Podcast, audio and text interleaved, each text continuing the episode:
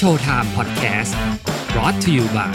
ใหม่สกินแคร์จากศรีจันทร์ Skin Moisture Burst Series ตุนน้ำลึกล็อกผิวฉ่ำนาน 72 ชั่วโมง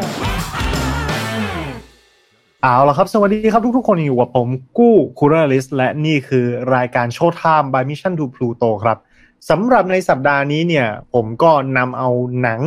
ภาพยนตร์ที่เพิ่งจะเข้าโรงฉายใหม่ๆสดๆร้อนๆ แล้วก็เป็นเรื่องที่ ตัวผมเองรอชมเป็นพิเศษนะฮะนั่นก็คือ The Matrix Resurrection ครับ ถ้ายังจำกันได้ครับเพิ่งเมื่อประมาณหนึ่งเดือนที่แล้วนะฮะโชว์ไทม์เพิ่งจะทำรายการพิเศษ ซึ่งมีผมกับคุณโปจิเนี่ยเราไปนั่งคุยย้อนระลึกความหลังกันเกี่ยวกับซีรีส์ The Matrix ว่ามันมีความสำหรับสำหรับสำคัญอย่างไรสำหรับแต่ละคนนะ เพราะว่าก็เป็นคนที่เติบโตเกิดขึ้นมาในยุคที่ทันได้ดูไตรภาค Matrix สามภาคแรกนั้นเมื่อ20กว่าปีก่อนนั่นเอง20เฉยๆ ไม่20กว่า อะ ทีนี้ในวันนี้หนังเข้าโรงฉายเรียบร้อยแล้วและเราก็จะหยิบยกเอาภาพยนตร์เรื่องนี้มาพูดคุยกันอีกครั้ง แต่ในตอนนี้นะครับไม่ได้มีคุณโปรจีอยู่ด้วยกันนะ แกติดภารกิจก็ไม่สามารถมาร่วมพูดคุยกับเราได้ ผมก็เลยไปเชิญเพื่อนของผมเนี่ยมาเป็นตัวแทนเขาเรียกว่ามา รับหน้าที่ในการเป็นแขกรับเชิญ แล้วเราจะมาพูดคุยเรื่องนี้ด้วยกันนะครับ ก็แนะนำตัวครับคุณเล้งครับผม สวัสดีครับ ผมเล้งนะครับ ก็แนะนำตัวสั้นๆนะครับ ผมก็เป็นเอ่อเป็นเพื่อนคุณกู้นะครับ ไม่ค่อยได้ออกกล้องนะครับ ก็เป็นคนเบื้องหลังแล้วกัน ก็มีประสบการณ์ทำเอ่อ production นะครับ ก็คือถ่ายภาพภาพยนตร์โฆษณามิวสิกวิดีโอหนังสั้น อะไรอย่างเงี้ยนะ มันก็จะวันนี้ผมก็จะมาให้ทัศนะนะครับ ในมุมมองของ มุมมองของเอ่อนักทำอ่านักทำแล้วกันนะอ่านักวิจารณ์บอลอ่า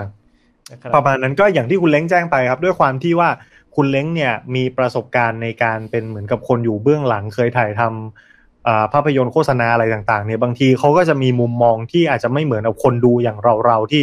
ดูเสพอัธรสอย่างเดียวนะฮะเพราะฉะนั้นก็อ่าอาจจะได้มีประเด็นอะไรต่างๆ ที่มันพิเศษกว่ามาพูดคุยให้ทุกคนได้ฟังกัน อ่าก่อนที่เราจะไปเข้าเนื้อหาของหนังเรื่องนี้เนี่ยก็คงต้องให้คุณเล้งพูดถึงซีรีส์ The Matrix ซะหน่อยว่าสำหรับคุณเล้งแล้วเนี่ย หนังเรื่องนี้แล้วก็ไตภาคนี้เนี่ยมันมีความสำหลักสำคัญอย่างไรทั้งในในแง่มุมส่วนตัวว่า เออ คุ้นชินกับมันหรือว่ารู้จักมันในแง่ไหน แล้วแล้วก็พูดถึงในแง่เชิงภาพยนตร์ด้วยครับ ครับ อืมครับเอ่อสำหรับไตรภาคก่อนเนี่ยนะครับ ก็ผมรู้จักกับ The Matrix เนี่ย ก็ผ่าน โฆษณาโทรทัศน์นะครับ สมัยนั้นมันก็เป็นเอ่อจอยังเป็นสี่ต่อสามนะฮะก็คือเป็นจอทีวีแบบสี่เหลี่ยมจัตุรัสนะครับ ผมเนี่ยเป็นคนที่เขาเรียกว่าเข้าโรงหนังช้าแล้วกันนะครับ กว่าจะได้เข้าโรงหนังเนี่ยก็คือสมัยเรียนมหาลัยไปแล้วเนาะมันเป็นหนังที่คิวต่อสู้เนี่ย ไม่จริงซะเลยนะไม่มีความสมจริงเลยถ้าในชีวิตจริงเนี่ยมันมันช่างฝืนกับหลัก ฟิสิกส์กับแรงโน้มถ่วงของบ้านเราของของโลกของเรานะครับเอ่ออมรวมถึงแรงกระแทกหรืออะไรต่างๆ ทุกอย่างเนี่ยมันมันไม่จริงเลย แต่ว่าเรากลับชอบมัน เออ เพราะว่ามันมีความมันมีความถ้าคิดแบบโฆษณาคือคิดเป็นช็อตๆมันมีความขาย มันมีคลายคลายแม็กในแต่ละในแต่ละไฟต์อะในแต่ละซีนเนี่ยแล้วมันก็เหมือนกับ ถ้าถ้าจริงๆนะ ถ้านีโอไปสู้กับจาพนมหรือพี่เฉินหลงก็คือ ก็คงสู้ไม่ได้ ถ้าถ้าถ้าในแง่ว่าถ้าไม่ได้ไม่ได้มีพละกำลังเยอะแยะอะไรนะ แต่แบบว่าอืมคือในโลกของแมทริกมันสู้อย่างนั้นจริง ๆ มันมันสู้กันแบบเห็นชัดๆอะนะเหมือนเหมือนซ้อมเต้นเหมือนซ้อมเชียร์ลีดเดอร์เลยนะ เวลามันสู้คือมันแบบฟึ๊บเข้าใจใช่ไหมแบบทำมาเพื่อขายเพราะว่า action เออมันดูปลอมๆมันไม่ได้ต่อยกันรุนแรง แต่ว่ามันมี pose แบบว่ามันจะมีจังหวะที่แบบออกมาแล้วสวยอะเออใช่ มันมันเหมือนอ่ามัมันเหมือนงานศิลปะมากกว่า มันก็เลยเป็น visual ที่ ตระการตาเราเรามากเลย แล้วก็มันถือเป็นเป็นเขาเรียกอะไรเป็นนวัตกรรมได้เลยนะสำหรับ visual แบบนั้นเนี่ยเออซึ่งไม่น่าเชื่อว่าเราจะยอมรับ action แบบนี้ได้ ทั้งๆที่มันไม่ได้สมจริงอะไรอย่างเงี้ยครับ ก็ชอบมากจนกระทั่งพอโตมาถึงจุดหนึ่งเนี่ย หลังๆ เนี่ยช่วงหลังๆ เนี่ย ผมก็มาศึกษาศาสนาพุทธนะครับ ก็เอ่อยิ่งยิ่งมีความรู้สึกว่า The Matrix เนี่ยมันมันมันมีได้รับอิทธิพล นะอาจจะได้แรงบันดาลใจไม่ว่าจาก pop culture หรืออะไรต่างๆเนี่ยมันก็น่าจะมีแรงบันดาลใจมาจากพุทธศาสนาด้วยบางส่วนนะครับ อาจจะอาจจะไม่แน่ใจว่าได้แรงบันดาลใจมาตรงๆ หรือว่ามันบังเอิญเหมือนกันนะครับในในแง่ประเด็นที่ว่าพุทธศาสนาเนี่ยก็คือมีคอนเซปที่ว่าให้ละอัตตาตัวตนนะครับ สิ่งที่เราเราเราเรายึดเหนี่ยวไว้อยู่ไม่ว่าจะเป็นอารมณ์ความรู้สึกนะความคิดด้วยนะครับ แม้กระทั่งร่างกายของเรามันเป็นแค่ เรื่องสมมุติ เพราะว่าวันหนึ่งเราต้องจากไปใช่ไหมทีเนี้ยเนี่ยผมมานั่งเคยผมมานั่งคิดนะมันก็คล้ายๆ The Matrix เหมือนกัน เพราะว่า The Matrix เนี่ยมันก็คือโลกสมมุติ ซึ่งมันก็เป็นโลกที่เอ่อถ้าในหนังเนี่ยมันก็จะมีปัญหาที่เป็นทุกข์อะไรของเขาอะนะอยู่ในโลก The Matrix แต่ว่ามันไม่สามารถจะแก้ได้อย่างถ่องแท้จริงนะจนกว่าว่าคุณจะสามารถรับรู้ความจริงที่เหนือขึ้นไปได้ว่าว่าว่าโลกที่อยู่ตรงนี้มันเป็นแค่โลกสมมุติ เอาล่ะ ทีนี้ เกริ่นนำกันไปเรียบร้อยแล้ว ต่อจากนี้นะ เราจะเข้าเนื้อหาของ Matrix Resurrection ในภาคในภาคนี้กันแล้วนะครับ ก็ผมต้องขออนุญาตเตือนทุกท่านอย่างที่เคยเตือนในทุก ๆ ตอนเอาไว้ก่อนว่า ถ้าใครที่อยากจะเสพอัธรสของภาพยนตร์เรื่องนี้ด้วยตัวเองอืมก็ขอหยุดพอดแคสต์ตอนนี้เอาไว้ก่อน แล้วไปรับชมภาพยนตร์กันให้เรียบร้อย เราค่อยมาคุยกันในส่วนของคอมเมนต์นะครับ ประเด็นแรกเลยที่น่าจะต้องมาพูดถึงกันเนี่ยก็คือ ชอบหรือไม่ชอบ Matrix ภาคนี้อืมแค่ไหนตรงไหนอย่างไร เพราะว่าในเอ่อเขาเรียกว่าอะไรกระแสโลกเนี่ย หลังจากที่หนังฉายมาเอ่อยังไม่ถึงอาทิตย์ดีเนี่ยนะครับ รู้สึกเสียงจะแตกมากนะ มันมีทั้งคนที่รู้สึกว่าชอบแล้วก็ไม่ชอบแล้วคะแนนวิจารณ์ก็เห็นส่วนใหญ่ผมจะเทไปในทางที่ไม่ดีด้วย แต่อ่าเดี๋ยวเราค่อยๆค่อยว่ากันไปทีละประเด็นแล้วกันเดี๋ยวผมเริ่มให้ก่อนว่า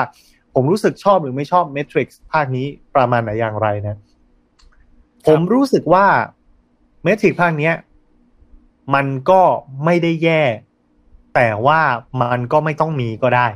หืมคือผมต้องมีเลยใช่ไหมใช่ คือมันมันไม่จำเป็นต้องมีก็ได้ เพราะว่าผมมีความรู้สึกว่า Matrix สามภาคนั้นน่ะ มันขมวดปมจบทุกอย่างได้เรียบร้อยครบถ้วนดีแล้วอืมมันก็เหมือนกับไม่ไม่ไม่จำเป็นต้องมีภาคใหม่ เพียงแต่ว่า ภาคเนื้อเรื่องในภาคนี้ที่เขาแต่ง เพิ่มขึ้นมาว่าเฮ้ยทำไมมันถึงเป็นมูลเหตุที่จะเกิดภาคใหม่เนี่ยเขาแต่งออกมาได้ดีใช้ได้นะครับ มันก็ดูสมเหตุสมผลเป็นเหตุเป็นผลอยู่ประมาณหนึ่ง เช่นว่าอ่าอ่าเราหลังจากที่นีโอเนี่ยไปช่วยมนุษย์จำนวนมากออกมาจากเมทริกในภาคภาคสุดท้ายแล้วเนี่ย มันทำให้เกิดมีคนจำนวนมากที่ถอดปลั๊กของตัวเองออกมาจากโลกเมทริกซึ่งมนุษย์ในสถานะ ของโลกเมทริกอะคือเป็นแหล่งพลังงาน เป็นแหล่งไฟฟ้าอะไรแบบนี้ผลิตไฟฟ้ากระแสไฟฟ้า ผลิตพลังงานให้กับเครื่องจักร ทีนี้เมื่อมีมนุษย์จำนวนมากหายไป มันก็จะเกิดพลังงานขาดแคลนกันขึ้นมาอืมเมื่อเกิดพลังงานขาดแคลนมันก็เลยเหมือนกับเกิดสงครามระหว่างจักรกลด้วยกัน ว่าเหมือนกับแย่งชิงรีซอสที่มันมันมีอยู่เอ่อจำกัดอะไรแบบเนี้ยผมก็มองว่าเออเออมันก็เป็นเรื่องที่เข้าท่า หรือว่าการแบบทำให้ ตัวนีโอเนี่ย เป็นนักพัฒนาเกมไป แล้วก็สร้างเหมือนกับว่า ให้จำลองโลกในเมทริกสิ่งที่เคยเกิดขึ้นนะมันเป็นแค่เรื่องของเกมเป็นโลกสมมุติขึ้น ซึ่งมันมันตรงอย่างมากๆเลยนะสำหรับสำหรับวิดีโอเกมโลกเมทริกอะไรแบบเนี้ยผมรู้สึกว่าเออมันก็มันก็ยังพอที่จะแต่งออกมาเข้าเขาอยู่ เพียงแต่ว่า ผมก็ไม่รู้สึกว่าเทรดของเหตุการณ์ในครั้งนี้คืออะไร คือมันมันเราจะสู้กับอะไร แล้วเราจะสู้ไปทำไม อืมอะไรแบบเนี้ย คือก็เลยอืมรู้สึกว่า เอ๊ะ เหมือนเรื่องมันยังไม่ทันได้ไปไหนเลยอะไรอย่างเงี้ยคือแบบอ้าวแล้วแล้วเรื่องมันจบไปแล้วไม่ใช่เหรอแล้วทำไมต้องกลับมาสู้กันอีกอะไรทำนองเนี้ยผมก็เลยมันก็เลยไปตกอยู่ในส่วนที่ผมรู้สึกว่า ก็เลยยังไม่ต้องมีก็ได้ไง ก็เลยมันอืมเหมือนก็รู้สึกว่ามันมันมันมันไม่มีเหตุผลของมันแล้วอะอะไรประมาณเนี้ยอืม ประมาณนั้น อะสำหรับคุณเล้งคุณเล้งรู้สึกว่าไงบ้างครับสำหรับภาคนี้ เอ่อถ้าให้แซวแซวผมผมรู้สึกเหมือนกับภาคนี้เนี่ยต อนที่เขาคิดเนื้อเรื่องเนี่ยมันเขาคิดว่า เอ๊ะ เราจะคิดเนื้อเรื่องเนี่ยแบบไหนให้ตัด trailer ออกมาแล้วคนเดาไม่ได้ อะไรแบบเนี้ยอันนี้แซวๆนะ เพราะว่าในคือหมายเทรลหมายความว่าให้ให้ความสำคัญกับการใช้สับขาหลอกมากเกินไปอ่าอย่างเงี้ยเหรออ่าใช่ เพราะว่า เพราะว่าใน trailer เนี่ยโอ้มีทั้ง footage เก่า ทั้งฟุตเทจใหม่ มีทั้งตัวละครเดิมที่แก่ ตัวละครใหม่ ที่เป็นตัวละครเดิมที่เป็นนักแสดงใหม่หน้าไม่เหมือนเดิมอะไรเงี้ยคือคือมันดูแบบ มันเหมือนคิดมาสับขาหลอกนะ แต่แต่ก็ต้องยอมรับเห็นเหมือนคุณกู้นะครับว่า เนื้อเรื่องเนี่ยมันมันก็คิดออกมาได้พอใช้ได้ ผมในส่วนตัวสำหรับผมเนี่ยผมยอมรับเป็นภาคต่อได้นะครับ คือในฐานะเป็นภาคต่อเนี่ยผมยอมรับได้ แต่ถ้าแต่ถามว่าต้องรีบไปดูไหมเนี่ย หรือว่าต้องต้องคาดหวังว่ามันจะ progress ไปข้างหน้าจะมีอะไรมาต่อไหม อันนี้ก็คือละละเอาไว้นะครับ เข้าใจว่าเป็น เป็นความดูเพื่อแก้คิดถึงแล้วกันนะ ผมคิดคิดว่าเป็นภาคที่เหมือนแบบอืมดูแล้วแก้คิดถึงอะใช่ไหมมันมันไม่ใช่ภาคที่แบบมีมีเนื้อเรื่องอะไรไปข้างหน้ามากมายนะครับ ก็ก็ดูแล้วก็เออเป็นภาคที่ คือในในในหนังเนี่ยมันมีส่วนหนึ่งด้วยนะ ที่เขาคุยกันเรื่องสร้างเกมใช่ไหม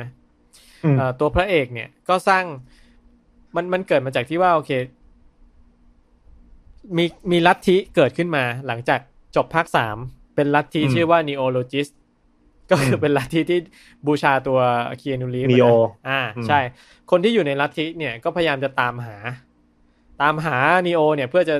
เอาเขาออกมาจากโลกเดอะแมทริกเพราะรู้สึกว่าเขายังไม่ตายอะไรแบบนี้ มันก็เป็นความเชื่ออะไรอย่างเงี้ยนะเอ่อทีนี้เนี่ย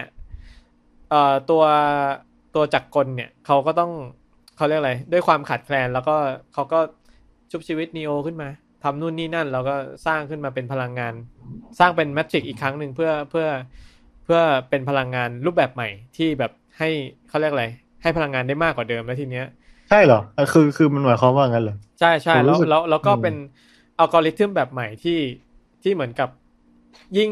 ยิ่งนีโอกับ Trinity เนี่ยอยู่ในโลก อันเนี้ยนานเท่าไหร่เนี่ยมันก็ โดยที่ตัวเองไม่รู้ว่าว่าว่าตัวเอง มีความทรงเขาเรียกอะไรลืมลืมความทรงทรงจำเดิมของจริงนะครับอืมให้คิดซะว่าไอความทรงจำเนี้ยเป็นเกมก็คือโดยการที่เออเหมือนเขียนโปรแกรมให้นีโออะ ฟื้นขึ้นมาอืมในโลกแมทริกแล้วเป็นนักพัฒนาเกมแล้ว เกมที่พัฒนาเนี่ย ก็เอาความทรงจำที่เป็นเรื่องจริงเนี่ยมาพัฒนาเป็นเกม ซ้อนเข้าไปอีกทีหนึ่งมันก็ทำให้ ซึ่งในหนังอธิบายว่าไอการทำแบบเนี้ยคือทำมันเป็นการด้อยค่าความจริง แล้วมันทำให้เอ่อ สมองของของนีโอกับทรินิตี้เนี่ย เหมือนกับผลิตพลังงานได้มหาศาลอะไรประมาณเนี้ยเพราะว่าเพราะว่ามันอืมมีมันมีเรื่องที่เหมือนกับมันจะมีบอกว่า ต้องเอานีโอกับทรินิตี้ไว้ใกล้ๆกัน ใช่ไหมอืมเพราะว่าถ้าเอาไว้ใกล้กันเกินไป มันจะมันจะเขาเรียกอะไรมันจะ spark มันมันจะมันจะเกิดพลังรุนแรงมาก แต่ว่าอืมถ้าเอามาห่างสักหน่อย แต่ไม่ห่างเกินไปก็จะได้พลังหล่อเลี้ยง เรียกได้ว่าเหมือนกับเป็นสองคนที่เป็นแบตเตอรี่ก้อนใหญ่เป็นคู่รัก ครับอืมคือเนื้อเรื่องเนี่ยมันจริง ๆ มันก็มันก็อยู่แบบเนี้ยเออแล้วมันก็ทำให้เหมือนกับ มันยากที่คนจะเดามันเดาไม่ได้จริง ว่าว่ามันมันจะคิดออกมาเป็นอย่างนี้ แต่ถามว่ามันมันมีอะไรสำคัญในประวัติศาสตร์ของ The Matrix ไหมมันก็ไม่มีครับ อันนี้ก็เห็นด้วยอืมนะครับ คือก็เลยกลายเป็นรู้สึกว่า มันอาจจะวางรากฐานเอาไว้ สำหรับภาคต่อๆไป ซึ่งไม่รู้นะ ถ้ารายได้เขาถึงไม่ถึงมันจะได้ทำอีกหรือเปล่าอะไรเงี้ย แต่ถ้าถ้าดูพิจารณาในตัวหนังภาคนี้ของมันเองอะผมรู้สึกว่ามันมันเกรดมันมันไม่เท่า มันมีประเด็นหนึ่งที่คุณเล้งพูดขึ้นมาเมื่อสักครู่นี้ อยากจะลงลึกประเด็นนี้หน่อยก็คือประเด็นเกี่ยวกับว่า มันผมมีความรู้สึกว่าหนังอะมันพยายามจะใส่นอสตาเจียมาเยอะเกินเหตุ คือมันเหมือนแบบพยายามจะทำฉากอะไรที่เหมือนกับ คนดูแล้วเหมือนจะเห็นว่าอะนี่มึงมาจากภาคนี้อะนี่มึงมาจากช็อตนี้ของภาคนั้นอะไรอย่างเงี้ย คือใส่มาเยอะเกินไปจนรู้สึกว่าแบบเฮ้ยมันเยอะไปอะ คือคือมันเยอะไป อย่างเช่นอ่ามีกระต่ายอะไรเงี้ยกระต่ายขาวของบัคอ่าหรือว่าแบบมันเนี่ยพยายามจะมีอะไรแบบเนี้ยเยอะๆให้คนแบบคิดถึงอะไรอย่างเงี้ยแต่ฉากที่มันแบบไอคอนิกสุดๆ แม่งเสือกไม่ใส่มา อย่างเช่นฉากฉากแบบ Trinity กระโดดเตะอะไรอย่างเงี้ยซึ่งแม่งแบบอื มมันมันแบบคนทุกคนแม่งจำท่านี้ได้เอาไปล้อกันเป็นปีๆอะไรอย่างเงี้ยเออมันดันไม่มี อืมใช่เอ่อถ้าถ้าในเรื่องนี้เนี่ยผมก็คิดว่า คือคือไอไอการที่ใส่ฉากอะไรพวกนี้มันเนี่ย มันนอกจากใส่ฉากที่เรียนแบบภาคหนึ่งอะยังใส่ฟุตเทจเก่าเข้ามาด้วยนะ คือ คือใส่ตรงๆเลยแหละ ใช่ว่าแบบคือ คืออย่างอ่าฉากที่เข้าอะไรนะ เข้าไปในคฤหาสน์ใช่ไหมมอร์ฟีสพาเข้ามาแล้วจะจะเริ่มเหมือนกับให้กินยาอ่าฉากนั้นก็คือเหมือนกันเลย แล้วนอกจากนั้นคือโอ้โหอีกหลายฉากมากๆทั้งไม่แต่เจอเจอครั้งแรกในห้องน้ำนะอ่าเจอใช่เจอมอร์เฟสครั้งแรกในห้องน้ำซึ่ง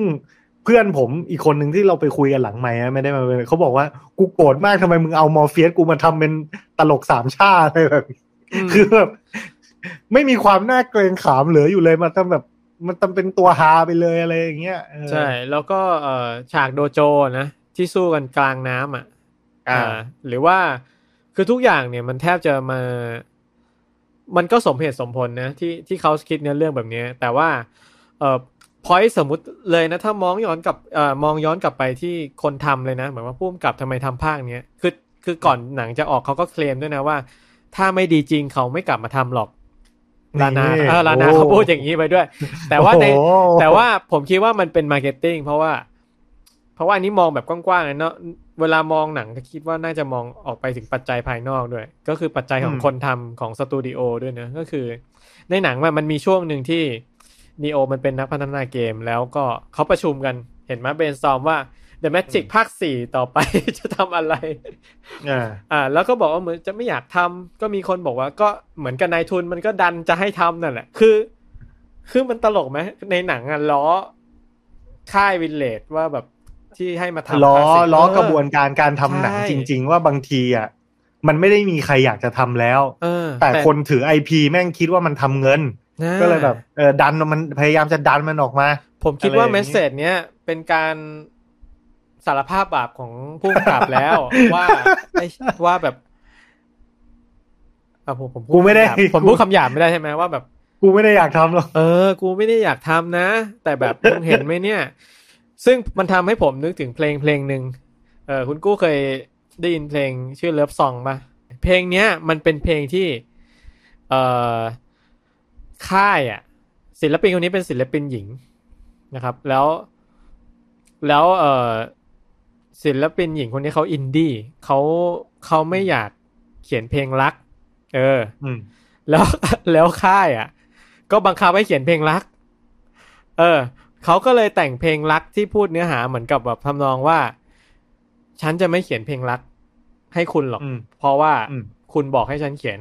แต่ฉันจะเขียนเพลงรัก ให้คุณเพราะว่าฉันรักคุณฉันถึงจะเขียน อะไรอย่างเงี้ยอืมแต่ในขณะอืมเดียวกันเนี่ยจุดกำเนิดของเพลงนี้มันมาจากที่ต้องการจะ จะเขาเรียกอะไรตโต้ตอบอะอ่าโต้ตอบค่ายเพลงของตัวเองนะครับเอ่อถ้าจะบอกว่าแค่เรื่องพล็อตแค่เรื่องการใส่ nostalgia มา คุณภาพมันยังอืมไม่ถึงเนี่ย ผมว่าเรื่องแอคชั่นฉากแอคชั่นก็ดูกระหล่งโป้งกว่าเดิมนะ สิ่งนี้คือเลยเป็นสิ่งที่คาดหวังนะอ่าคืออย่างฉากตีกันในโกดังอย่างเงี้ย มันแบบอะไรก็ไม่รู้อยู่ดีๆ ก็มีกิ๊กกี้โผล่ออกมาแบบ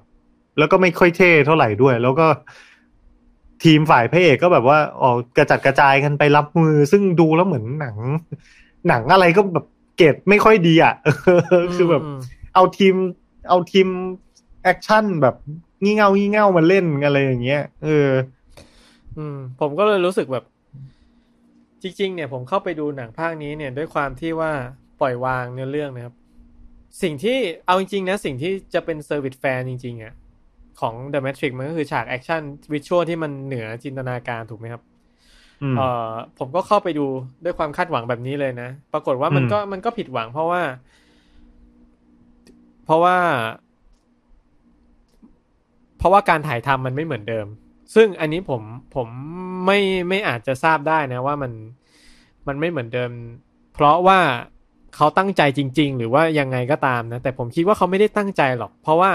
ถ้าเราไปดูภาคหนึ่งภาคสองภาคสามเทียบกันเนี่ย แต่ละช็อตเนี่ยมันคิดมาอย่างดี คือคือเหมือนว่ามันวางทั้งคือมันฉากต่อสู้มันมี blocking อะนอกจากอืม blocking ของตัวแสดงมันมี blocking ของกล้อง แล้วมันมีอืมกล้องมุม top รับ มุมเสย มุมข้าง มุมกว้างรับทุกอย่าง แต่ภาคเนี้ยลองไปดูอะมันเขาบอกว่าเขาถ่ายเป็น handheld ซึ่งก่อนที่หนังจะฉายเขาบอกว่า ภาคนี้เนี่ยผู้กำกับภาพเขาบอกว่า เราจะถ่ายเป็น handheld เพื่อให้มันดู real ขึ้น อะไรอย่างเงี้ย ซึ่งตอนแรกผมว่าโอ้โหเออมันมันน่าสนใจนะ แต่พอผมเข้าไปดูเนี่ยผมรู้สึกเอ้มันเป็น marketing อีกแล้วป่าวะเป็นเหมือนแบบข้อแก้ตัวไปอะไรอย่างเงี้ยเพราะว่ามันมันไม่ค่อยดีเท่าไหร่ฉากแอคชั่นมันทุกอย่างมันไม่มีไคลแม็กซ์ในซีนนั้นเลยใช่ไหมแต่ละซีนที่เราดูไม่มีไคลแม็กซ์เหมือนไหลไปเรื่อยอะนะเหมันดู John Wick อะที่ไม่ได้เท่เท่ากับ John Wick อะเอออืมผมรู้สึกอย่างนั้นนะนะครับ แล้วก็การตัดต่อการ slow การออกแบบคิวบู๊มัน เขาก็เคลมเนี่ยว่าเอาเอาคนที่ทำคิวบู๊เดิมใช่ไหมหยวนวูปิงอะนะอ่า เป็นลูกศิษย์ของหยวนวูปิง เป็นคนที่ที่เล่น The Matrix ภาคสองอะอ่า The Matrix ภาคสองจำซีนนี้ได้ปะที่ที่มันจะมีซีนในห้องโถงอะที่เข้าอ่าไปในปราสาทของ Merovingian อะอ่าแล้วมันมันจะมีหลังจากที่นีโอหยุดกระสุน มันจะมีตัวตัวหนึ่งอะที่ผม ผมปั้นป้านๆไม่แน่ใจหน้าเหมือนผู้ชายหรืเป็อนผู้หญิงเนี่ยเป็นแล้วเอใส่แว่นเชียใช่ไหมอ่าใช่แล้วถือออ่าค้อนผอัมนแสใหกญ่อ่าๆอ่า ไอตาคนนั้นแหละ มาอืมเป็นคนคุมคิวบูภาคนี้ให้ อืม อ่า เพราะเป็นสิทธิ์ของหยวนวูปิงใช่ไหมก็ ก็มันก็ออกมาเป็นอย่างเงี้ยนะ ก็คิวบูถือว่าโอ้อันนี้ผิดหวังจริง ถ้า ถ้าหวังไปดูอะแอคชั่นไม่เยอะแล้วก็จืดนะครับ อันนี้ก็ต้องวิจารณ์ตามตรงว่ามัน มันไปดูภาคหนึ่งอีกภาคหนึ่งดีกว่า ภาคสองอืมนี่เทียบไม่ได้เลยภาคสองมันสุดยอดอยู่แล้วนะเรื่อง visual เรื่องแอคชั่นอืมเรื่องซีนนะครับแต่ว่าภาคนี้เนี่ยถ้าใครคาดหวังเรื่องเนี้ยก็ก็ต้องปล่อยวางนะครับบอกคิดว่าไม่มีใช้คำว่าแบบใช่ต้องปล่อยวางกันเลยทีเดียวปล่อยวางเพราะว่ามันเป็น The Matrix นะผมจะพูดอะไรให้มันอ่าเป็นพุทธๆแล้วกันนะมันจะได้แบบปล่อยวางนะครับแล้วสเกลพลังแม่งก็แบบว่ามันดูไม่น่าลุ้นเลยอะคือเหมือนกับนีโอแม่ง ไอ้ท่าหยุด ท่าปล่อยพลังแบบอัดบาของมันอะถ้าบาเรียเออเออแม่งก็ใช้อยู่นั่นนะใช้ตลอดทั้งเรื่องเลยคือ อย่างดูภาคแรกอะกว่าจะหลบกระสุนได้ กว่าจะแบบต่อยกับชาวบ้านเขาเก่งอะไรอย่างเงี้ยคือแบบไปปลายเรื่องแล้วอะคือแม่งแบบไม่มีอะไรลุ้นเลย แล้วแบบถ้าสังเกตนะ ตัวละครในหนังภาคนี้ ไม่ว่าจะเป็นฝ่ายคนดีหรือฝ่ายผู้ร้าย แม่งไม่มีใครตายสักคนเลยนะครับ ไม่มีใครตายเลยผู้ร้ายก็ไม่ตายอ่ฝ่ายคนดีก็ไม่ตายไม่เสียลูกเรือสักคนเลยอะคือแบบเทรดมันไม่สูงอะ มันคือแบบแล้วเทรดคืออะไรก็ยังไม่รู้ด้วย อะ คือตกลงไอไอไอไอตัวที่โดนเตะขะกรามแตกไปนั่นเป็นเป็นเป็นเอนจิเนียร์หรือเปล่าเป็นแบบหัวหน้าใหญ่ของโลกเมทริกหรือเปล่า หรือว่าแบบแล้วซึ่งหัวหน้าใหญ่คุณคายออกมาตั้งแต่ภาคหนึ่งเลยนะ มันก็แบบ อะไรก็ไม่รู้อะเออ แบบก็เลยแบบ มันมันไม่ลุ้นอะ ไม่รู้ดิเออเป็นเป็นเหมือนเหมือนโปรแกรมอันหนึงที่เป็น แล้วก็ผมไม่รู้ด้วยว่าตัวจริง ๆเขาคือโปรแกรมหรือเป็นจักรกลที่มาเป็นโปรแกรมก็ไม่รู้นะเพราะผมเข้าใจอืมว่าจักรกลเนี่ยมันมีลำดับชั้นด้วยนะใช่ไหมชาวเซนเทียนเนี่ยอืมมีทั้งเอ่อเซนเทียนที่เป็นลูกกระจอกเป็นนู่นนี่นั่น แต่คนนี้เขาเขาพูดแนะนำตัวเองว่าเขาเป็นเหมือนแบบ รับจ้างมาออกแบบเพื่อให้สร้าง The Matrix อันเนี้ย ที่มี Neo อืม Trinity เนี่ยสร้างพลังงานแล้วได้ผลกำไรสูงด้วยนะ มันมีคำอ่าว่าผลกำไรผมเลยรู้สึกว่าเฮ้ยมันแบบมันมี Economic System ในโลกของจักรกลด้วยเหรอวะ แล้วถ้างั้นใครมันค้าขายกับใครหรืออะไรยังไง อันนี้มันเหมือนแบบเปิดจักรวาลปลายๆนะ ซึ่งผมว่าเป็นดีเทลที่ดีแต่ว่าสำคัญที่สุดคือ เส้นเรื่องหลักอย่างที่ว่าแหละมันมันไม่ได้มีอะไรอะ กิจกรรมคือที่มันมันทำกันมันมันมันจะดูแบบเปิดก็เปิดไปแต่ว่า พอมันในหนังถ้าดูแค่เฉพาะในหนังภาคนี้มันแบบยังอะไรก็ไม่รู้ไอเอเจนต์สมิธที่แบบเป็นตัวร้ายที่แบบน่ากลัวมาก ๆของไตรภาคแรกภาคนี้ก็กระหล่งป้องแบบไม่ได้น่ากลัวไม่ได้อะไรเลยอะไรก็ไม่รู้อะไรอย่างเงี้ยอะออกมาดิวออกมาคุยอะไรกัน เออ มันก็ก็อย่างว่านะแล้วก็ การถ่าย handheld ด้วยทำให้คิวบู๊อะไรต่างๆ มันดูทุกอย่างมันไม่มีไคลแม็กซ์แม้กระทั่งฉากที่เป็นไคลแม็กซ์นะครับ ถ้าใครคาดหวังฉากไคลแม็กซ์เนี่ย เอาง่ายๆ ถ้าใครเอาใจช่วยภาคเนี้ย เข้าไปดูแล้วมันเหมือนรู้สึกเราต้องเอาใจช่วยนะ เออแบบเฮ้ยอีกนิดหน้ามันแหมมันจะอืมคือดูแล้วรู้สึกแบบโอ้โห อาจจะอาจจะต้องปล่อยวางจริงนะมันมันจะเดี๋ยวมันจะเสียใจนะถ้าคนที่เป็นแฟนเดอะแมจิกมันก็ใช่ไหมเพราะว่าภาคหนึ่งภาคสองเนี่ย ภาคสามเนี่ยคือเขาโยนอะไรใส่เราตุ้มตามตุ้มตามตลอด เราไม่ต้องคือเราคาดไม่ถึงด้วยซ้ำอะนะแต่ภาคนี้อืมมันเหมือนแบบอื้อหือเราเราเราพยายาม พยายามเอาใจช่วยหนังอะดูไปก็ต้องแบบว่า เดี๋ยวมันต้องมีหมัดเด็ดออกมาแน่เลย สุดท้ายผมมันว่าก็คนไม่มีอะไรอย่างเงี้ยอ่าเออผมว่าคนที่ได้ซีนดีที่สุดในหนังน่าจะเป็นบัก บักจะมีซีนสวยเยอะหน่อย แต่อ่าสวยก็ก็ก็ยังไม่ได้เท่เท่ากับไตรภาคแรกนะบัคก็คือสาวผมน้ำเงินนะฉากเออเออผมฟ้าใช่เขาจะมีฉากแบบกระโดดฉีกขาหลบกระสุนอะไรต่างๆอะไรเงี้ย ซึ่งมันแบบslow ออกมาแล้วก็จะดูเท่หน่อย แต่ก็ไม่ใช่แบบ ไม่ได้ตัวเกรดเดียวกับมอร์เฟียสภาคภาคแรกอะอย่างอย่างถ้าถ้าสามคนนีโอมอร์เฟียสแล้วก็ทรินิตี้อะไตรภาคแรกมันจะมีโมเมนต์ของเขาซึ่ง หล่อเท่กันทุกคนอะไรอย่างเงี้ยมีจังหวะที่แบบแต่ละคนได้เด่น อะไรอย่างเงี้ย แต่ภาคนี้ผมมองว่านีโอกับท r นิตี้ดูเฉยๆมากเลยอืมอืม ผมก็คิดว่านะครับ อืม ก็แต่ละคน มันมันไม่มีไคลแม็กซ์อะอย่างที่ว่าแล้วว่าไม่มีภาพจำนะครับ money shot จริงๆนะที่ของหนังนะ money shot ผมคิดว่าเออ money shot นี่คือเป็นช็อตที่นอกจากใช้เงินเยอะ แล้วก็น่าจะเป็นช็อตที่จดจำนะ ที่สุดนะ ผมคิดว่าก็เป็นฉากไอเฮเฮลิคอปเตอร์ โดน RPG โดนพลังโดน แล้วก็ไปกระแทกตึกแล้วตึกก็เป็นคลื่นสะท้อนอ่าซึ่งมีอยู่แล้วใน trailer นะครับ ก็จะบอกเอาไว้ว่า ถ้าใครเอามาขายหมดแล้ว แล้วก็มีฉากหนึ่งที่ไม่ spoil แล้วกัน เป็นฉากที่เอ่อเกี่ยวกับการ เกี่ยวกับตึกสูงๆแล้วกันนะ ในเมืองอืมใจกลางเมืองนะ ก็ทำออกมาได้ โอ้โห มันมัน เราก็คาดหวังว่ามันจะมีอะไรยิ่งกว่านั้นมันก็ไม่มีนะครับ เออก็ก็เลยเหมือน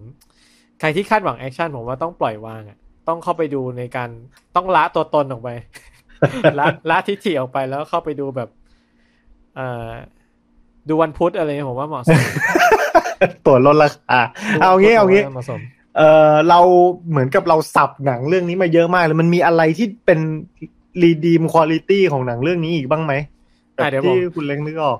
เดี๋ยวแฟนผมกำลังอ๋อเดินเข้าฉากมาเดี๋ยวรอแป๊บแถม แถมแถมให้ด้วยหนึ่งคนอ่าอันนี้ก็ไปดูมานี่ก็บ่น The Matrix ภาคสี่ดูแล้วเป็นยังไงเขาอย่ามาพูดสักประโยคหนึ่งดูแล้วเป็นยังไงไม่ก็ก็ไม่อยู่นี่อ๋อกูสาห์ไม่คาดหวังว่าไปดูแอคชั่นอะไรอย่างเงี้ย ก็สรุปก็คือไม่ค่อยโอเคหมดเลยอ่าเอาไปได้แล้วอันนี้คุณเบียร์นะครับ ถ้าอยากติดตามคุณเบียร์ก็ไปตามเพจคุณเบียร์นะคุณเบียร์เป็นนางแบบเนาะเออก็ ไม่มีเพจแล้วฮะ ก็เดี๋ยวผมไม่มีเพจ ไม่มีเพจ แต่ผมมีเพจถ่ายถ่ายเขาอีกทีหนึ่งนะครับ ถ่ายชื่อเพจว่าถ่ายเมียนะครับ ก็เดี๋ยวว่ากัน แต่แต่คือคือก็จุดดีใช่ไหมคือช่วงหลังนะผมเป็นคนมุ้งมิ้งขึ้นนะ ผมจะชอบอะไรที่มันน่ารักน่ารัก ผมรู้สึกสิ่งที่จรรโลงใจและแฟน The Matrix นะ ไม่ต้องแฟน The Matrix ก็ได้แฟนคนไหนก็ได้ที่ชอบอะไรน่ารักน่ารักผมชอบเอ่อชาวเซนเทียนที่เป็นสัตว์นะครับอ่า ที่เป็นใช่เครื่องจักรกลที่เป็นสัตว์เครื่องจักรที่มาอยู่ฝ่ายมนุษย์ ใช่นะครับแล้วเขาออกแบบให้อย่างเซนติเนลมันก็เหมือนปลาหมึกใช่ไหมอ่ามันก็จะมีตัวเหมือนกับพวกไอโซพอดพวกอาร์โทรพอดตัวที่เป็นสัตว์เหมือนแมงดาอะไรอย่างเงี้ยแมลงเปลือกมีเปลือกอะ่ะ แล้วก็ลอยๆได้ แล้วก็มาแบบงุ้งงิ้งงุ้งงิ้งอะไรอย่างเงี้ยนี่มันมุก Star Wars ป่าวะเหมือน C-3PO กับ R2D2 อะไรอย่างเงี้ยแบบไอ้เหี้ยเออแล้วก็ไม่อยาก spoil มีฉากแบบ อะ spoil ก็มีมีนีโอเขาก็เหมือนกับประสานใจนะ เอาหน้าผากไปชนกับเครื่องจักรแล้วก็เหมือนสื่อสารกัน น่ารักมุ้งมิ้งผมชอบมาก แล้วมีเป็นตัวเหมือนปลากระเบนนะเป็นผมอยู่ในโรงผมก็แบบโอ้ยนอนนอนมาแล้วอะไรอย่างเงี้ยกระเบนบินมาอืมผมรู้สึกว่ามีมีสิ่งเหล่านี้ที่รู้สึกขยายจักรวาลแล้วมันก็นอกจากมันสร้างได้น่ารักแล้วเนี่ย มันมีความแบบ ลึกของของจักรวาลนิดนึงอะนะก็คือเหมือนกับว่าว่า เอ่อจักรกลเนี่ยมีเกิดสงครามใช่ไหมมีพวกหนึ่งเนี่ยแปลพัก แล้วก็มาอยู่กับชาวไซออนใช่ไหมซึ่งไซออนมันตอนนี้มันเปลี่ยนชื่อเมืองแล้วใช่ปะผมจำไม่ได้ว่า IO เป็นชื่ออ่าเป็นไอโอใช่ไหม IO อืมแหมเข้าใจตั้งชื่อนะ I.O. เหมือน I.O. เนี่ยเป็นอะไรนะ บ้านเราจะใช้คำ I.O. เรียกพวกอะไรนะทางเฟกนิวอ่าใช่ปะเออใช่ใช่อายุทธการทางข่าวสารเออ แต่นี้ชื่อ I.O. นะผมไม่แน่ใจสะกดเหมือนกันหรือเปล่านะครับ แต่ชาว I.O. เนี่ยก็คือไม่ได้จักรกลบางส่วนมาช่วยเนาะแล้วก็อืมที่ผมชอบก็คือเขาก็ยังมีปรัชญาอยู่อะนะ ก็คือยังมีปรัชญาเรื่องจิตเสรีอะไรต่างๆ ก็คือ โปรแกรมใน The Matrix ภาคเนี้ยก็วิวัฒนาการนะครับ ซึ่งอันนี้ผมไม่ spoil แล้วกัน เดี๋ยวมันจะ spoil เยอะแยะหมดก็ มันมีวิวัฒนาการที่สำคัญ แล้วมันก็ทำให้เหมือนกับแบบ เออเป็น เป็นสิ่งที่เรางงใน trailer มันก็จะมาไขให้ทั้งหมดนะครับ ว่าเพราะอะไรถึงมีไอ้นู่นไอ้นี่นั่นโผล่ใน trailer ได้นะครับก็ ก็ต้องยังยังๆไว้บ้างนะ เดี๋ยวเดี๋ยวจะแบบอ่า spoil ทั้งหมดเดี๋ยวเป็นการคุยหมด อันนี้ก็ใช่เพราะว่าหนังหนังเพิ่งเข้าโรงนะครับ ก็เราคุยกันก็อย่างที่บอกว่าหนังมันยังฉายไปไม่ถึงอาทิตย์เลยนะ เพราะฉะนั้นก็ยังมีเวลานะ กว่าเทปนี้จะออกอากาศ โอ้ตอนเทปนี้ออกอากาศนี่ สไปเดอร์แมนจะเข้าหรือยังนะ ไม่ไม่เข้าก็ใกล้จะเข้าแล้วแหละ แต่ก็คิดว่าอ่าแฟนๆ Matrix นะครับ ก็อย่าลืมไปพิสูจน์ด้วยตัวคุณเองแล้วกัน อย่าไปฟังอะไรนักวิจารณ์มากไอ้สองคนนี้มันเลอะเทอะนะฮะก็ไปไปลองไปลองพิสูจน์ด้วยตัวเองว่าสรุปสุดท้ายแล้วเนี่ย มันคุ้มค่าการรอคอยหรือเปล่า หรือว่ามันมันสร้างอะไรใหม่ ๆ ให้เรารู้สึกว่าได้คิดตามต่อมัน thought provoking เหมือนแบบที่ภาคแรก ๆ มันเคยทำได้ไหมนะครับ ก็ลองดูแล้วกันนะครับสำหรับ The Matrix Resurrection นะครับ ก็วันนี้ขอบคุณคุณเล้งมากที่มาเป็นแขกรับเชิญให้ผมนะครับ ขอบคุณมากเช่นกันนะครับ ก็หวังว่าทุกท่านจะหวังว่าผมจะมีประโยชน์แล้วกันนะ ก็มาให้ทัศนะในแง่ ในแง่ช่วยกันโขกสับนะครับขอบคุณทุกคนมากนะครับครับประมาณนั้นจริง ๆ อะ ถ้าจะให้เมาท์ต่อมันก็เมาท์ได้แต่โปรดิวเซอร์บอกว่าห้ามเกิน 40 นาที เดี๋ยวมันจะนานเกินไปนะครับครับเพราะฉะนั้นก็เดี๋ยวขออนุญาตจบเอาไว้แต่เพียงเท่านี้แล้วกันสำหรับ Showtime ในตอนนี้นะครับ ขอบคุณทุกคนสำหรับการติดตาม แล้วพบกันใหม่ในคราวหน้าสำหรับวันนี้ สวัสดีครับ สวัสดีครับ โชว์ไทม์พอดแคสต์ Presented by สีจัน Skin Moisture Burst Series ตุ่นน้ำลึกล็อกผิวชำนาน72 ชั่วโมง